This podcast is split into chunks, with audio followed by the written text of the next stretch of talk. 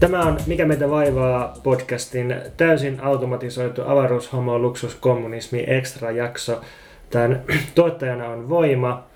Meillä on vieraana Johannes Ekholm. Juomana meillä on proletaarinen skumppa ja proletaarinen keski-eurooppalainen ruskea kofeiinipitoinen juoma.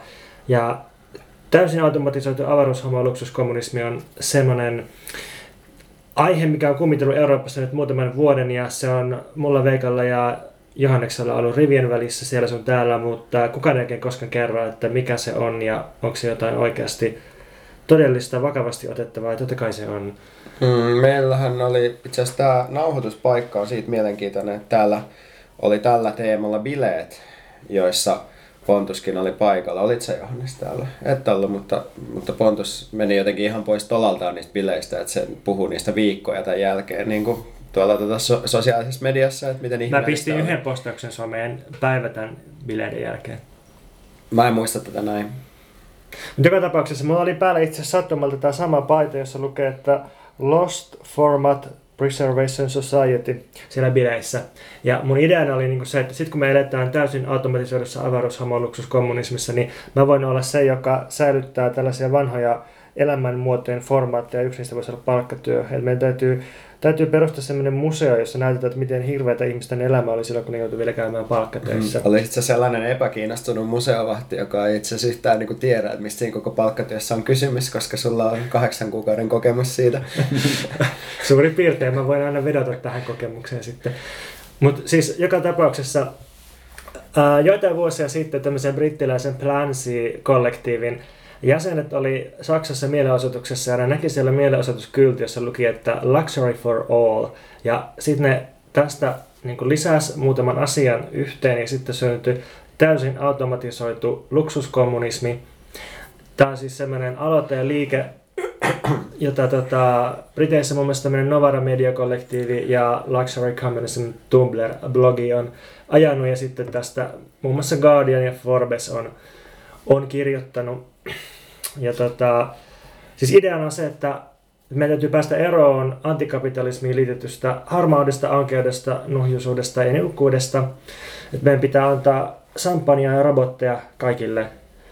Ja et ei, ei mitään asketismia tai puritaanisuutta eikä mitään paluuta kuviteltuun maaseudun idylliin, vaan vaan tota, kun kapitalismi kerran automatisoi töitä, niin vaaditaan sitten lisää automatisaatiota, mutta sillä tavalla, että koneet laitetaan tekemään kaikki tylsät työt ja sitten robottien keinoälyn ja koneoppimisen hedelmät jaetaan kaikille.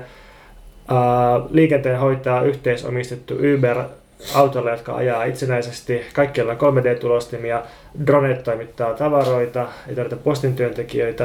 Ja tämä kaikki johtaa siihen, että meillä on vapaus palkkatyön tekemisen pakosta ja enemmän vapaa-aikaa kaikille ja sen lisäksi paljon ilmaisia tavaroita. Uh, Jakso loppuu siihen. No niin, tämä olisi Kiitoksia. Hyvä. Täytyy sanoa, ensimmäinen, ensimmäiset ajatukset mulla tästä on, että where do I sign up? Ja, ja sen lisäksi myös, että mukavaa kuulla joskus jostain ideasta, jossa halutaan jotain lisää, koska musta tuntuu, että se mikä niin kuin oma viiteryhmän puhetapoja luonnehtii tällä hetkellä on tosi paljon se, että käsitellään, tehdään rajavetoja, rajataan asioita ulkopuolelle, mietitään, että missä on vikaa, edetään niukkuuden logiikalla, vältetään nautinnoista puhumista. Niin tässä sanotaan, että ja, ja, ja, ja lisää näitä tuodaan lisää kokemuksia, monipuolistetaan kaikkea. Siinä on jotain vapauttavaa siinä ajatuksessa. Ja sitten se on myös myöntävää vaatimista, siis se, että jos kerran kapitalismissa on tämmöinen automatisaatio taipumus käynnissä ja työpaikkoja hävitään, niin antaa mennä eteenpäin lisää tätä, eikä sillä, että meidän pitäisi vastustaa liiallista koneellistumista tai että meidän pitäisi hädissä keksiä uusia paikkatyöpaikkoja. Kaikille lapio käteen ja kaivamaan ojaa ja täyttämään sitä uudelleen. Eli Demarien yhteiskuntavisio edelleen. Niin, tuohon kai liittyy just oleellisesti se ajatus siitä, että kommunismissa ää, työmäärä viikossa pienenee hirveän paljon sen takia, että suurin osa käytetystä työajasta menee niin kuin lisäarvon tuottamiseen, joka vaan valuu työntekijöiltä pois. Ja että kommunismissa olisi yksinkertaisesti enemmän aikaa itselle, mutta ei tarvitsisi kuitenkaan nipistää niistä asioista, mitä me voidaan tuottaa. Mm. Joo, tota, Johannes, sä oot täällä tietenkin vaan puffaamassa sun tulevaa kuunnelmaa, joka tulee There is a light that never goes out näyttelyyn, eikö niin? Mihin galleriaan? Galleria sinne, tuolla Iso Robertin kadulla, Annan kadun kulmassa. Suositeltava galleria, monet kaverit ovat siellä galleriva, galleriavahteina. Se on siis Suomen ruotsalaisella säätiörahalla pyöritetty toimija, joka on mahdollistanut nyt tämän, tämänkin näyttelyn tekemisen, koska satun olemaan suomenruotsalainen. Mm. Tähän äh, saat jatkaa puffaamista kohta, mutta piti vaan sanoa vielä tähän, kun tota, puhuttiin kommunismista, niin mun mielestä kun me keskusteltiin tästä, että Johannes tulee meille vieraaksi tänne, niin yksi asia, mistä puhuttiin, oli se, että olisi kivempaa keskittyä tekemiseen kuin identiteetteihin. Ja mun mielestä tässäkin tässä koko kommunismi-asiassa niin kuin todella epäkiinnostava kysymys on esimerkiksi se, että ootteko te nyt sitten kommunisteja, kun te puhutte tällaista asioista, vaan mun mielestä se on jotenkin enemmän se, että mitä me halutaan, millaisia asioita me halutaan, ja sitten mun mielestä siitä on niin kuin jotenkin hauskempaa puhua. Esimerkiksi jos niin kuin ei halua tehdä töitä, niin sitten tämmöinen malli voi olla ihan kiinnostava. Hmm. Mulle tota, tavallaan tämän ää, näyttelyn yksi semmoinen ponnahduslauta oli se, että mä sain ää, käyttää ilmaiseksi teatteri Takomon tiloja ää, ja siellä esitettiin kuunnelma, mikä me oltiin tehty ää, tota, äänisuunnittelija Tatu Nenosen ja näyttelijä Noora Dadun kanssa. Ja siellä ää, Takomon teatterisalissa sitten ää, mä olin ostanut kaljaa ihmisille ja sinne sai tulla ilmaiseksi, sieltä sai lähteä, jos ei tykännyt. Ja jotenkin mulla oli hetken semmoinen tunne, että tätä voisi olla elämässä enemmän, jos ei meillä olisi kapitalismin luomia keinotekoisia rajoja, jotka pakottaa esimerkiksi erilaiset tapahtumat aina maksullisiksi ja niin poispäin. Ja tavallaan se kysymys tässä There's a light that never goes out näyttelyssä on just tämmöinen niin teatterin klassinen niin kuin kysymyksen asettelu, että what if, mutta sen sijaan, että se vaan rajoittuisi sen itse niin kuin tekstin tasolle siitä, että millainen maailma olisi, jos sitä ja tätä, niin sitten täällä ikään kuin voitaisiin ainakin hetken kokea, että hei, että miltä tuntuisi, jos kulttuuri olisi aina ää, täysin ilmasta ää, ja tota, sinne on, on helppo tulla myös pyörätuolilla ja mm, siellä on mm, juomia tarjolla, jos mm. haluaa ja siellä on jotenkin mukavat oltavat mm. ja, ja näin. Ja mulle se oli hirveän oleellista, että tuotantosopimukseen kirjattiin, että näyttelyn päättymisen jälkeen kukaan ö, taho ei saa periä ikinä pääsymaksua mm. siitä, että esitetään tätä. Okay. Kiinnostavasti tässä lähellä oleva Helsingin kaupungin puutarha toimii myös sillä periaatteella, että sen, tota, sen on lahjoittanut siis joku aatelinen eli joku Johanneksen tota, tämmöinen niin henkinen edeltäjä Helsingin kaupungille.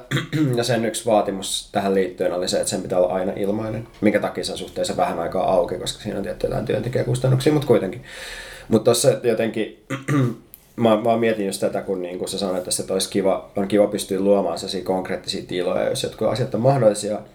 Että se on niin kuin mielenkiintoista, kun omien kavereiden kanssa tekee asioita, niin sitten niin kuin, että et, et jotenkin helposti tulee just luoneeksi semmoista, niin kuin, että no jos kaikki vaikka niin kuin maksaa sen verran, mitä ne pystyy jostain jutuista ja sitten niin kuin tehdään yhdessä näitä jotain ihan hauskaa, sitten, niin kuin, että siinä usein, niin kuin, kun sit on no, vaikka jossain mökillä tai jossain tämmöisessä, niin kuin, että, että jotenkin, niin kuin, että on jotain niin kuin, yhteisiä juomia, ruokia tällaisia, niin sitten vaan niin kuin, voi välillä pysähtyä ja miettiä, että miksi mä suostun ikinä niin kuin sellaiseen logiikkaan, missä kaikki menee jonnekin baariin ja sitten osalla on varaa ostaa bissejä ja sitten osa joutuu lähteä tyyliin himaan sen takia, että niillä ei ole. Tai että se, niin. Niin kuin, se muistuttaa välillä sellaisesta. Ja siis tuossa on se, että, että näkee, että miten paljon saa aikaan siinä, että niin kuin vähävaraiset ihmiset pistää rahoja yhteen, mutta sitten miettikää, että mit, niin kuin, jos sen lisäksi, että, että niin kuin me niin kuin jonain kuluttajina tai tuensaajina tai epämääräisen palkan tai apurahan saajina pistetään rahat yhteen, niin mitä jos sen lisäksi pistettäisiin ne pääomat yhteen ja tuotantovälineet yhteen, sitten vasta me saataisiin sitä jaettavaa kamaa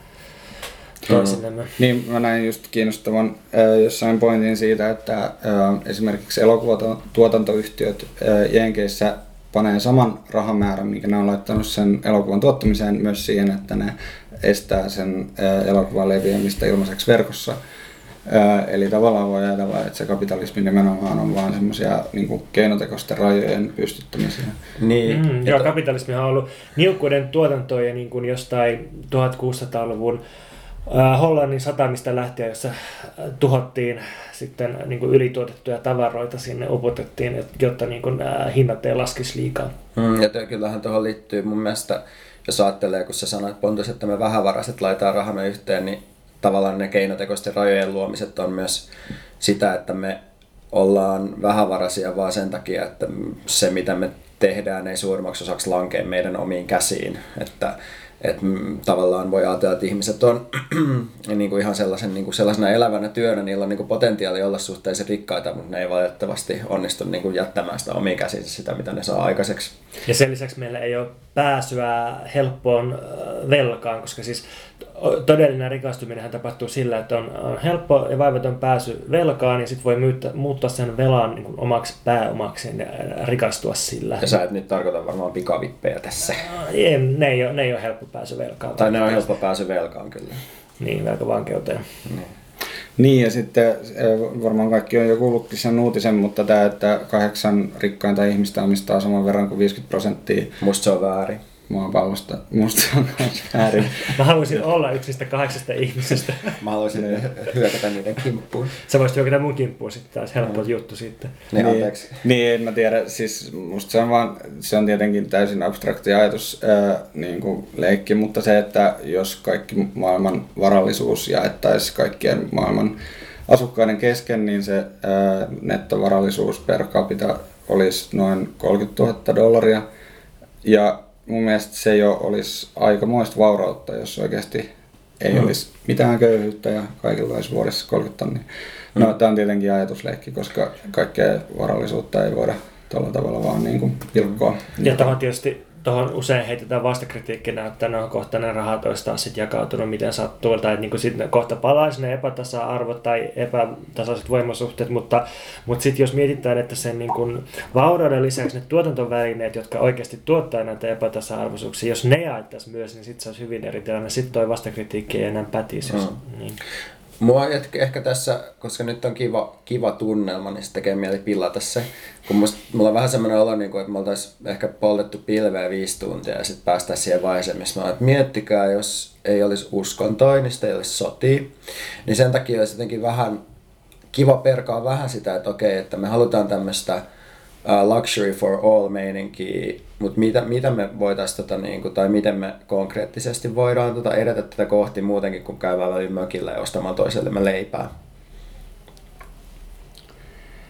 Niin, mä en oikein tiedä, siis mä voin heittää tähän väliin semmoisen, mä siis kir- kirjoitin tätä duunia, tätä tulevaa juttua just tällä ajatuksella, että mä yritän muistaa osaanko sen ulkoa, mutta International Guerrilla Forces for Fully Automated Gay Space Communism niminen tämmöinen yleinen kansainvälinen liittouma on ottanut haltuun suomalaisen infrastruktuurin, vallannut eduskuntatalon ja presidentti on syöty ja Viimeinkin. tuotantovälineet on, on tota, yhteistetty.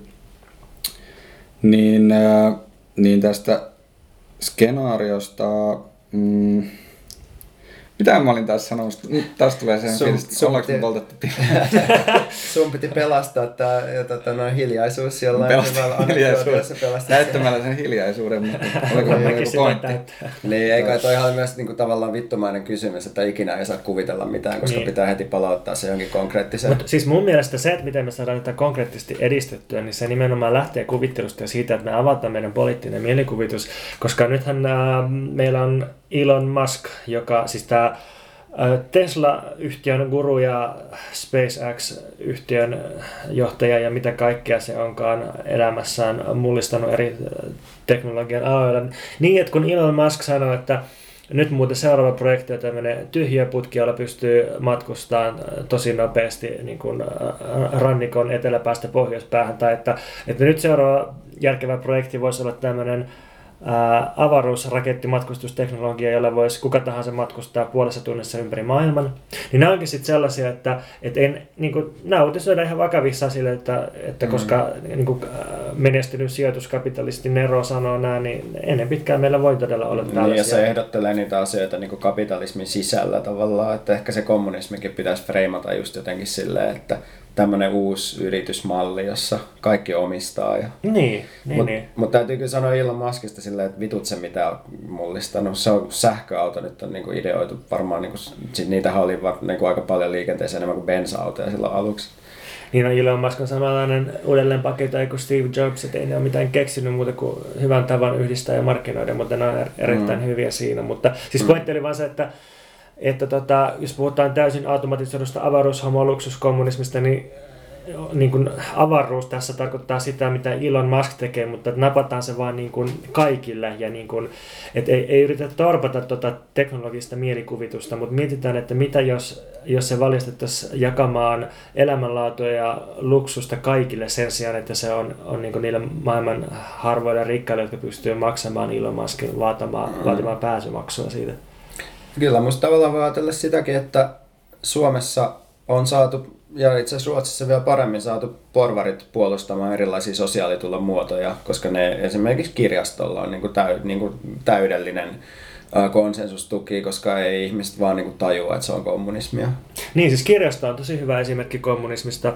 Netin vertaisverkot on toinen, että jos ei halua, niin ei, ei vaan niin tarvitse maksaa kirjoista tai, tai videoista tai musiikista, koska kaiken voi hakea netistä. Ja sitten perustiedosta ei tarvitse maksaa, koska kaiken, kaiken niin kuin lähtökohtaisesti määritelmät voi hakea Wikipediasta. Ja tämä on tosi hienoa ja ihmiset on tottunut tähän ja ne juhlii tätä. Ja meidän pitäisi vaan laajentaa tämä kaikkiin muihin asioihin, mitkä on elämisen kannalta välttämättömiä. Eli siis ää, ruokaan, asumiseen, liikkumiseen. Nämä nyt niin kuin ensisijaisesti. Hmm. Rakentaako tämä Uh, jos, mä menen, jos mä kuuntelen tämän kuunnelman, niin tuleeko mulle sellainen olo, että asiat on mahdollisempia kuin sitä ennen? Mä toivon siis, äh, mulle se on ainakin ollut semmoinen äh, aika niin simppeli, vähän naivi haaste, siis tämä vanha tämmöinen fraasi, että on helpompi kuvitella maailmanloppu kuin kapitalismin loppu. Ja mun lähtökohta on ollut se, että no kuvitellaan nyt mieluummin se kapitalismin loppu. Äh, Ihana ajatus.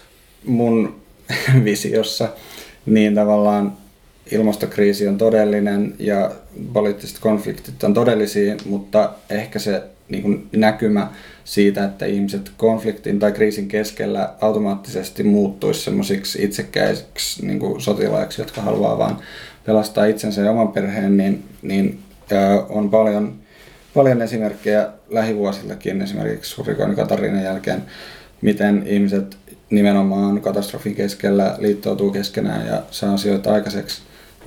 Että, että semmoinen tilanne, missä jollain tavalla niin kuin ei ole mitään menetettävää, niin harva itse asiassa ottaa haulikon käteen ja alkaa hamstraamaan tavaraa itselleen.